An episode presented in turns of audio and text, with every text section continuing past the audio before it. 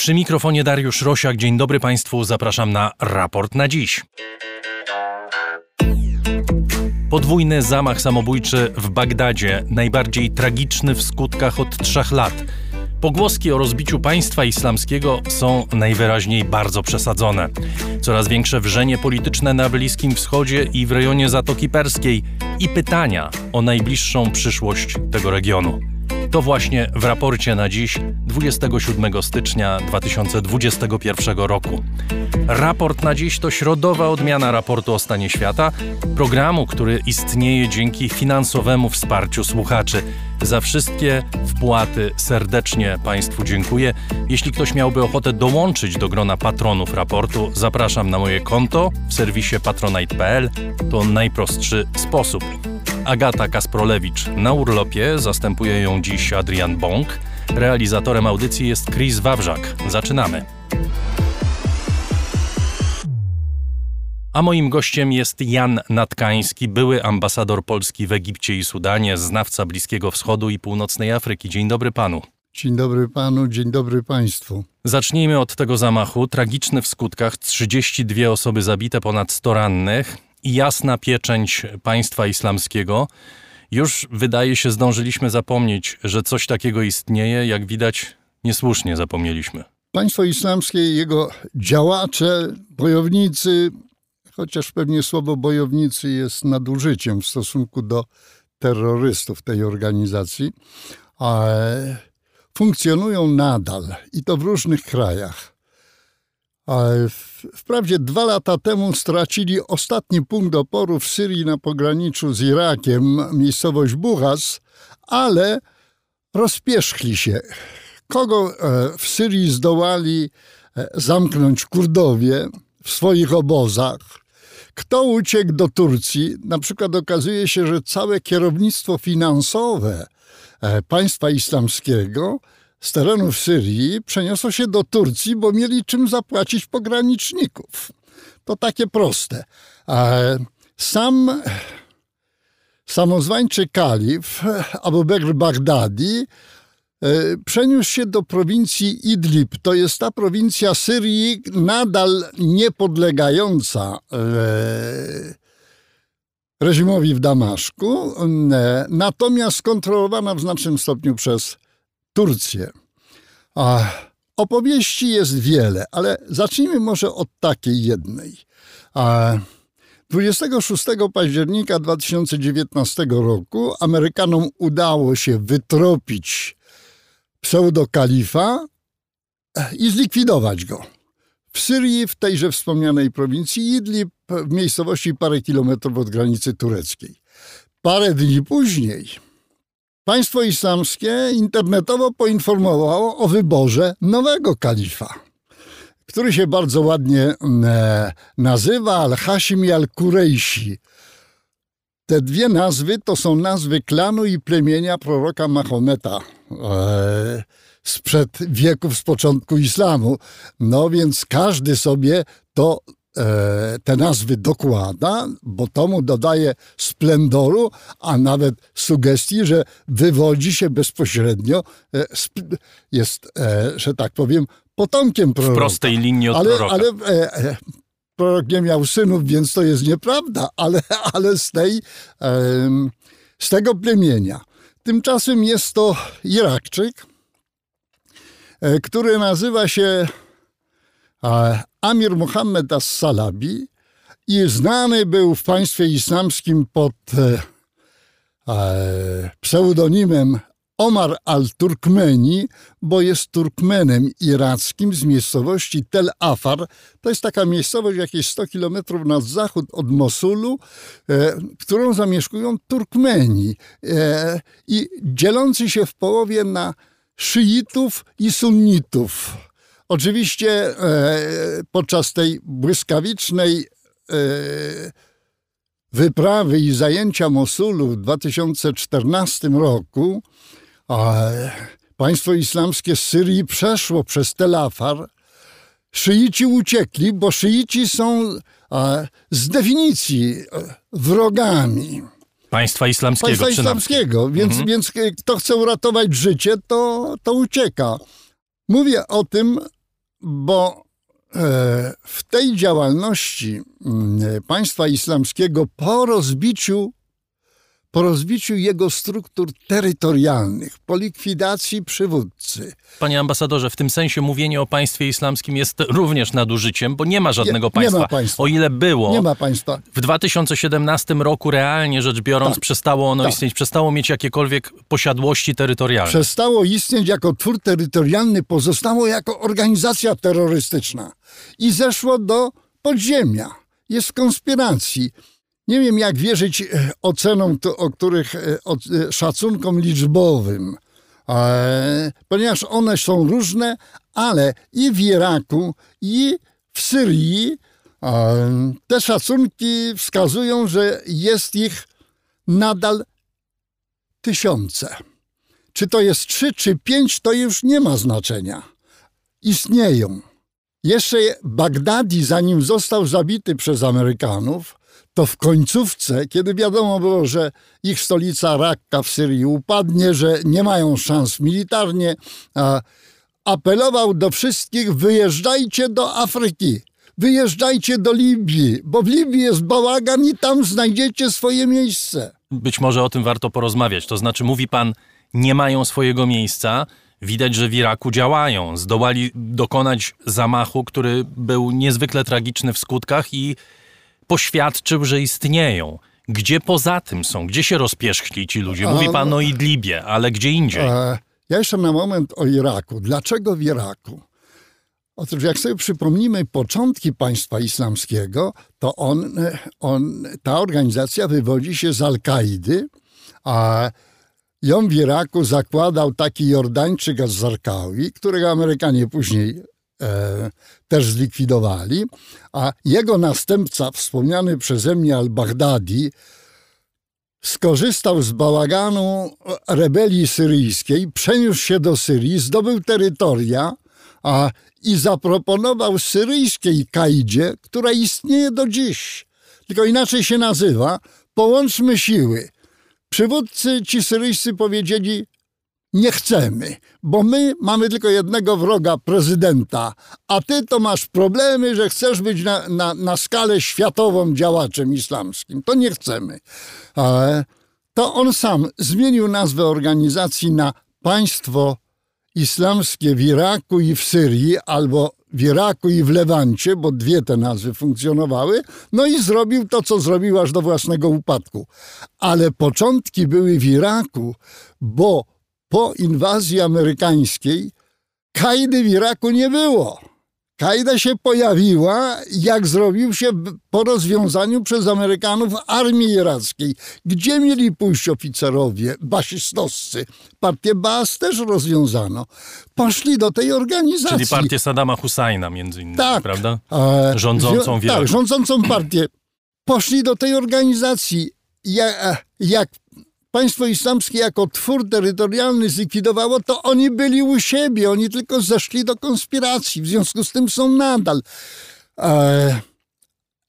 Amerykanie ich szacują, że w poszczególnych prowincjach środkowego i zachodniego Iraku, tego pustynnego, środkowy nie jest pustynny, i pustynnego Al-Anbar, to jest ich tak między 300 a 500 w poszczególnej prowincji. E, Pan wspomin, e, e, wspomniał o tym ataku mm, e, na, bazarze w Bagdadzie. Tam jest 30 parę osób zabitych i 70 parę bodajże rannych, ale niedawno, bo w grudniu, 20 grudnia, taka uśpiona komórka w Syrii dokonała ataku na konwój armii syryjskiej w okolicach wojewódzkiego miasta Deir Zor. A po zachodniej stronie, bo po wschodniej stronie to Kurdowie rządzą, te tak zwane demokratyczne siły syryjskie. Więc oni istnieją. E, jak są silni, na ile są zdolni, powiedzmy, przy czym w Syrii walczą z armią, w Iraku z kim?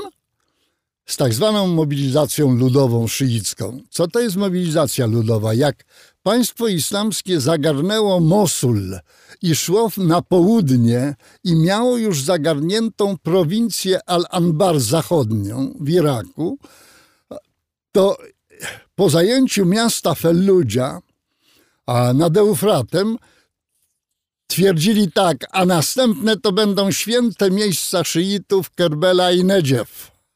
My was tu zlikwidujemy. A w samym Iraku. Wtedy przywódca mm, szyitów irackich, Ayatollah Sistani, wezwał do pospolitego ruszenia.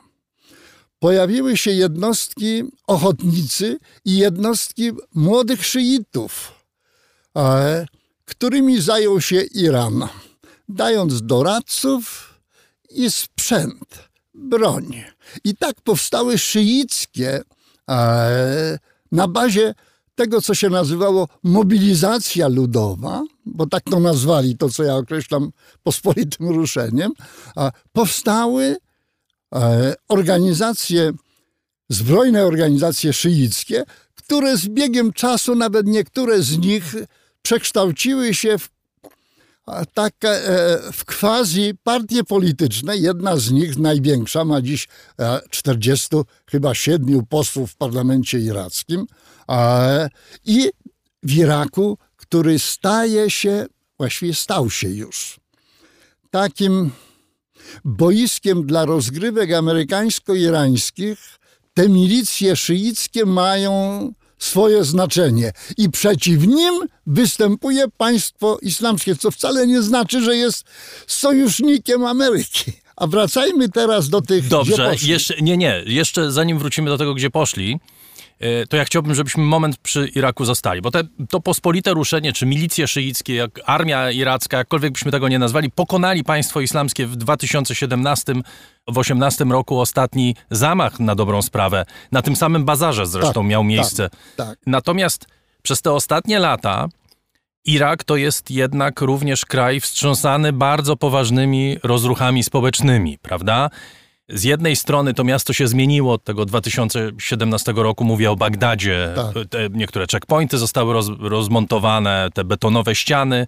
Natomiast pytanie jest, czy siły panują, bezpieczeństwa panują nad sytuacją i w ogóle jak to, co się stało, wpływa na sytuację w Iraku. Wybory miały być w czerwcu, prawda? Przeniesione na październik. Przeniesione na październik. Mamy inną bardzo ciekawą, bardzo ważną rzecz moim zdaniem, to znaczy wizytę papieża zapowiadaną tak, marcu, na, na marzec. To jest bardzo w ogóle ciekawe wydarzenie. W pustynnym Ur, w Bagdadzie i bodajże w kurdyjskim Erbilu. A zatem pamiętamy, zeszły rok to są bardzo poważne wstrząsy społeczne, nie mające związku w ogóle z państwem islamskim, tylko po prostu Irakijczycy się budzą tak, jak ludzie się budzą na całym świecie, zwłaszcza młodzi i domagają się realizacji swoich aspiracji życiowych, tego, żeby można było normalnie pracować, zarabiać, budować domy, pracować, to wszystko, co wszędzie indziej na świecie. Jak to wpływa, to co się stało, na sytuację tego kraju i na sytuację rządu? Powiększa tylko wewnętrzny chaos i galimatias. Przypomnijmy, że po nieusprawiedliwionej niczym z wyjątkiem chęci inwazji amerykańskiej w 2003 roku, delegalizacji partii Baas, likwidacji państwa irackiego, jego struktur wewnętrznych i rozwiązaniu armii, Amerykanie po roku czasu e, doszli do wniosku, że teraz zbudują demokrację. Konsty młodzi konstytucjonaliści z Uniwersytetu Harvarda napisali Irakowi konstytucję trochę wzorowaną na modelu irańskim ze względu na kompozycję e, wyznaniowo-etniczną Iraku. Podzielono na trzy grupy sunnici, kurdowie i szyici. Szyici, bo trudno dzielić tylko, bo i kurdowie są e, sunnitami, muzułmanami. Tak.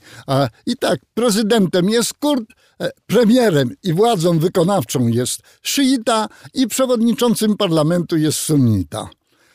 Po dwóch pierwszych wyborach to Amerykanie uzgodnili z Iranem, bo był pad wyborczy, kto będzie premierem. Przez dwie kadencje był łobuz. Nie boję się tego słowa, bo co ten człowiek, on nadal funkcjonuje w polityce irackiej. Były premier Nuri al-Maliki, który chciał zagarnąć wszystko dla szyitów, wszystkie funkcje, to już wtedy buntowali się sunnici. I on popchnął wielu sunnitów do państwa islamskiego. Kolejnych kadencji już nie miał, miał dwie. Ale zawsze premiera trzeba było uzgodnić z Irańczykami, bo dominację w parlamencie po wyborach mają partie szyickie. Problem z tymi partiami szyickimi jest taki, że gdyby była jedna szyicka, a one są zróżnicowane. Jest, jest populista mm, Moqtada Sadr, jest intelektualista szyita, który za Saddama Husseina z rodziną spędził e, e, swoje lata w Iranie, Abdel Hakim. Jest partia Dała, świecka, szyicka, ale świecka, e, z której zresztą wywodził się oryginalnie wspomniany Nuri al-Maliki. I oni wszyscy podlegają Iranowi? Nie, nie, nie. Ja bym powiedział, że z tym Iranem to Iranowi na pewno podlegają teraz ci, którzy się wywodzą z milicji tej mobilizacji ludowej. Na przykład taki pan e, Ameri albo przywódcy Hezbollahu irackiego, bardzo silnej, e, silnego ugrupowania militarnego.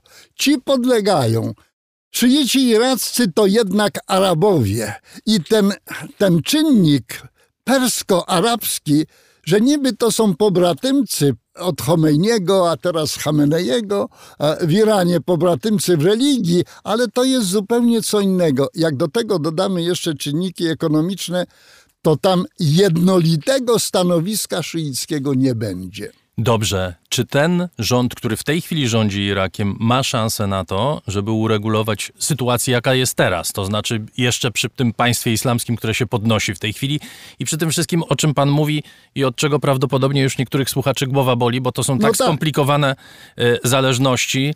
Mówimy o Iraku jako o boisku treningowym, na którym rozgrywają mecze Amerykanie i Irańczycy przede wszystkim, prawda? Ale nie tylko przecież. I gdzie jest rząd, gdzie są władze, gdzie są rzeczywiście miliony ludzi, którzy chcą w normalnym państwie żyć? E, wspomniane przez pana demonstracje, one największa fala to się odbyła w październiku 2019 roku. To wyglądało zupełnie jak odłożona wiosna arabska, która zmiecie rządzących zmiotła premiera po wyborach z 2018 roku premiera e, Adela Abdelmehdi. Przez długie miesiące parlament nie potrafił wybrać e, nowego, zatwierdzić. Nastąpiło to dopiero w maju 2020 roku, czyli w maju ubiegłego roku. On zapowiedział dwie rzeczy. Nową ordynację wyborczą, przyspieszone wybory parlamentarne, ale to na płaszczyźnie politycznej, a ludzie domagali się poprawy sytuacji materialnej. Irak, który jest drugim czy trzecim producentem ropy, kupuje prąd w Iranie, bo jego elektrownie przez te lata bałaganu nie funkcjonują. Kupuje gaz w Iranie. To nawet Irakczycy musieli zabiegać o specjalną zgodę Amerykanów po sankcjach Trumpa przeciw Iranowi, żeby oni mogli prowadzić ten handel, bo e, w warunkach ubiegłych, w warunkach lata, w tamtych warunkach klimatycznych, brak prądu to jest brak lodówek i klimatyzatorów. To nie jest proste rozwiązanie dla żadnego rządu, ponieważ przez lata od Nuriego Maliki do dziś korupcja, szyickich władców Iraku jest ogromna. Myślę, że nie tylko szyickich. To jest choroba endemiczna nie tylko tamtego, ale szczególnie tamtego regionu, e, regionu świata. Powiada się, że od wejścia Amerykanów do 20 roku rozkradziono około 400 miliardów dolarów. Kto, gdzie, kiedy, nie wiadomo, ale wiadomo, kto stoi na czele służb, bankowości poszczególnych e, resortów. Dobrze, panie ambasadorze, wracamy do tego pytania, które zostawiliśmy z boku. Co się stało z tą resztówką po państwie islamskim? Powędrowali do Afryki, do różnych krajów w Afryce, do Libii przede wszystkim. No ja, ja byłem e, zdziwiony, jak e, przeczytałem na przykład, że jakaś grupa tych e, e, dżihadystów, terrorystów z państwa islamskiego w Libii złożyła przysięgę lojalności nowemu już kalifowi temu wspomnianemu Hashimi al-Kurejsi. Amerykanie, którzy mają specjalny e, część swoich sił zbrojnych nadzorujących północną Afrykę. Dowództwo jest bodajże w Stuttgarcie w Niemczech. To się nazywa Afriką, ale doskonale za pomocą dronów obserwują pustynię, która i od czasu do czasu czytam w prasie arabskiej z krajów północnoafrykańskim, a ustrzelono takiego, a rozbito taki oddział w środkowej Libii, na pograniczu Libii i Algierii, co świadczy, że pilnują tego rozchodzenia się po Afryce. Ale w Afryce jest jeszcze jedna rzecz, którą ja nazywam francuskim Afganistanem. To jest Mali. Francuzi tam próbowali interweniować i interweniują nadal militarnie. Tam jest, to jest tak zwana operacja Burhan z pięcioma tysiącami żołnierzy e, francuskich. Ponieważ e, w Mali jest rozdziew między, rozbieżności straszne między negroidalną ludnością południa, plemionami. Ful, Dagon czy innymi, e, które są także w Burkina Faso, ze stolicą w Bamako, a całą północą zamieszkałą przez Tuaregów, którzy sobie wymyślili, że oni tam będą mieć swój niezależny, niepodległy kraj Azałat, a mają swoje organizacje naszpikowane działaczami Al-Kaidy muzułmańskimi, z którymi sobie Francuzi wspierające ich siły państw Afryki Zachodniej nie mogą dać rady. Część tych dżihadystów z państwa islamskiego tam się znalazło, bo tam po, powstało coś, co się nazywa L'État islamique du Grand Sahara. I tu mówimy Państwo o... islamskie Wielkiej Sahary. I to mówimy o pograniczu Mali, Nigru, yy, tych rejonach. W po, tych rejonach. Południe Sahary. Ni południe Niger, Sahary. E, Niger, Mali, Burkina Faso na południu, po, e, na północy pogranicza Algierii. To jest nowa organizacja. Kolejni poszli do Somalii, bo w Somalii od lat jest taka terrorystyczna organizacja Al-Shabaab. Somalia jest państwem upadłym. Tam e, w zasadzie to i już podzielonym na prowincje, nieuznawane jako odrębne państwa. Tam też się znajdują ci e, z państwa islamskiego. To jest groźne. I na koniec dotarli z północnej Tanzanii do, e, z południowej Tanzanii islamskiej do południowego Meksyku, który te, e, Mozambiku. Mozambiku, który też jest muzułmański. Krótko mówiąc, likwidacja państwa islamskiego jako tworu terytorialnego rozproszyła bojowników, tylko niektórzy wrócili na Kaukaz i do Azji Centralnej też. I to jest odrębna jeszcze historia. To odrębna sprawa. Dziękuję bardzo. Jan Natkański, były ambasador Polski w Kairze, był gościem raportu na dziś. Dziękuję Państwu bardzo. Zapraszam na sobotę. Zapraszam również na naszą stronę internetową, gdzie są wszystkie odcinki raportu. Pytają Państwo często, jak nas słuchać partiami, wybierając interesujące części programu. Otóż właśnie na stronie www.raportostanieświata.pl odcinki są podzielone na części i, by użyć staropolszczyzny, dokładnie zczasowane. Proszę nas słuchać jak chcecie, gdzie chcecie, ile chcecie, bo to Wasz program. Do usłyszenia.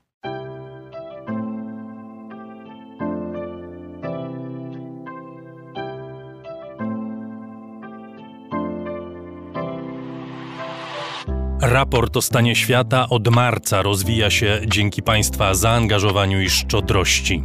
To dzięki Wam możemy opowiadać o świecie przy pomocy dźwięków. Dzięki Wam ten program jest przygotowywany w profesjonalny sposób z zachowaniem najwyższej jakości, bo na nią właśnie zasługują słuchacze raportu o stanie świata.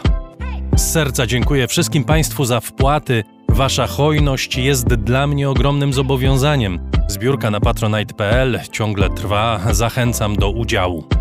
Najhojniejsi patroni raportu o stanie świata to Artrage.pl książki dostępne dla każdego. Za tyle, ile chcesz zapłacić. Bierz i czytaj. Firma Prosper z Sosnowca, hurtownia elektroenergetyczna i właściciel marki Czystuś. Firma Venterm, instalacje fotowoltaiczne z Dąbrowy koło Niepołomic. Magda Kras-Gorzkowska, właścicielka marki Miłomi Beauty, najmilszego day spa w Pruszkowie i okolicach www.miłomibeauty.pl Catering dietetyczny Lightbox, oferujący dietę pudełkową z wyborem potraw z różnych kuchni świata. Michał Małkiewicz. Firma Software Mill. Od zawsze zdalni programują dla całego świata. Dom wydawniczy Muza, bo świat nie jest nam obojętny. Uber. Myślimy globalnie, działamy lokalnie. A także firma Ampio Smart Home. BIMV.pl Kursy online dla inżynierów. Mariusz Drużyński. Palarnia kawy La Cafo z Augustowa. Gosia i Michał Kowalczewscy. Alan Meller. Aplikacja Moja Gazetka. Polska proekologiczna aplikacja zakupowa z gazetkami promocyjnymi i nie tylko. Moja Gazetka. Kupuj mądrze. Paweł Nowy Nowak. Michał Piętoń, projektant znaków graficznych. Wydawnictwo Uniwersytetu Łódzkiego. Nauka w dobrym wydaniu. Fundacja Wasowskich, opiekująca się spuścizną Jerzego Wasowskiego i wydawca książek Grzegorza Wasowskiego. Szczegóły na wasowscy.com. Dziękuję bardzo. To dzięki Państwu mamy raport o stanie świata.